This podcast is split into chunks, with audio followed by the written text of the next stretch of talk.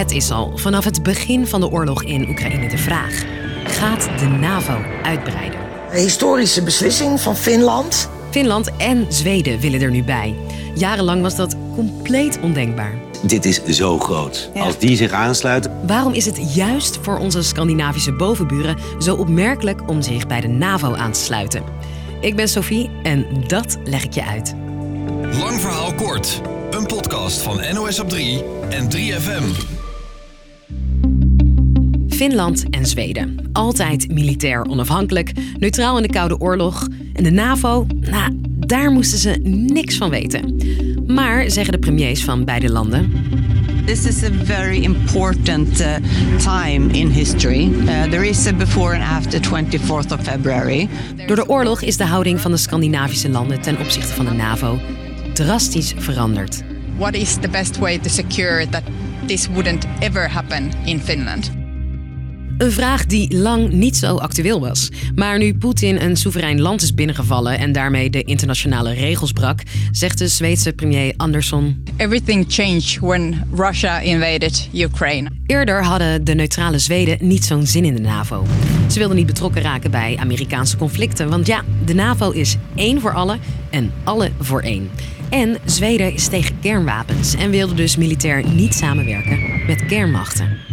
Maar dat alle voor één is nu toch aantrekkelijker geworden voor de Scandinaviërs. Beide landen zijn bang dat ze zichzelf niet kunnen verdedigen. Ze willen bij de club. Zo klinkt het ook op straat. I, I totally support the decision to join NATO. Voor de Finnen is dat misschien nog wel opvallender. Zij zijn, net als de Oekraïners, directe buren van Rusland, delen een landsgrens van meer dan 1300 kilometer en hebben een lange geschiedenis met Rusland. De Finnen voelen zich bedreigd door Poetin, die uitbreiding van de NAVO als een directe provocatie ziet. Russia is our neighbor. I think that we are not uh, strong enough without NATO.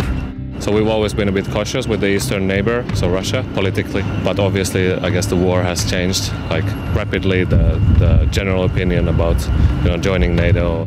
Volgens het parlement is toetreden tot de NAVO de beste manier om de nationale veiligheid te garanderen. Premier Marin zegt: I think that Putin uh, right now isn't the kind of leader that you can negotiate with. Het lidmaatschap ligt dus op tafel.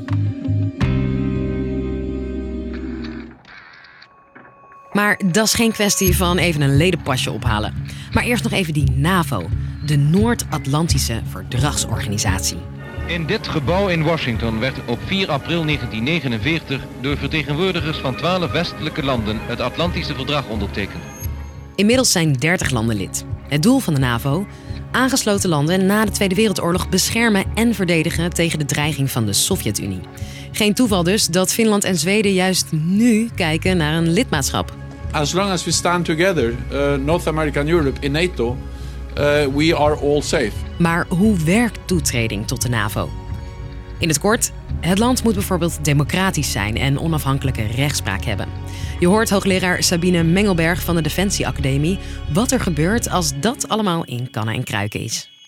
We krijgen een NAVO-top in juni, waarbij alle lidstaten bijeenkomen. En dan wordt uh, de aanvraag van Finland besproken. En dan moet het moet de consensus komen van alle uh, NAVO-lidstaten. En vervolgens wordt het in alle nationale parlementen eerst ook besproken.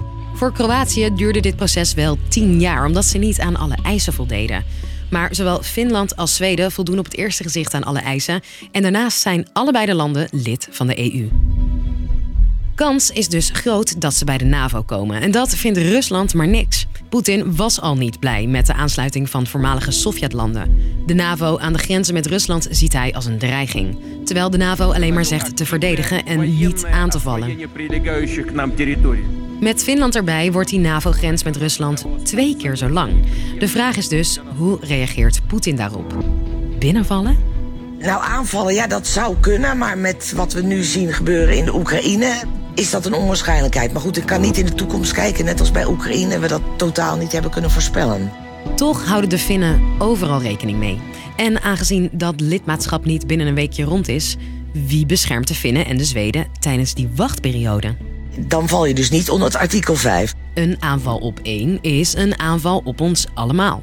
Artikel 5 wordt echt pas van toepassing op het moment dat alle lidstaten, dus alle 30, toestemming hebben gegeven. Het ermee eens zijn. En dat kan ertoe leiden dat in die tussenperiode het best spannend kan worden met dreiging vanuit Rusland bijvoorbeeld. Ja, dat kunnen we niet ontkennen. De angst is dat Poetin zich zo geprovoceerd voelt dat hij gaat dreigen met kernwapens. Maar Rusland kan ook onrust stoken in andere delen van Europa. En dan moeten we denken aan landen die eventueel in de toekomst ook lid zouden willen worden. Maar in elk geval staat het Verenigd Koninkrijk in die tijd klaar voor Finland en Zweden.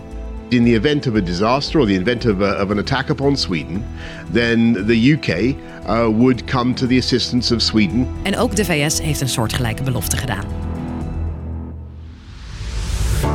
Dus, lang verhaal kort.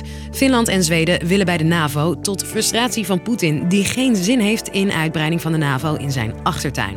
Zo, dat was hem weer. Elke werkdag zijn we er rond de klok van vijf, zo in je podcast-app. Tot de volgende.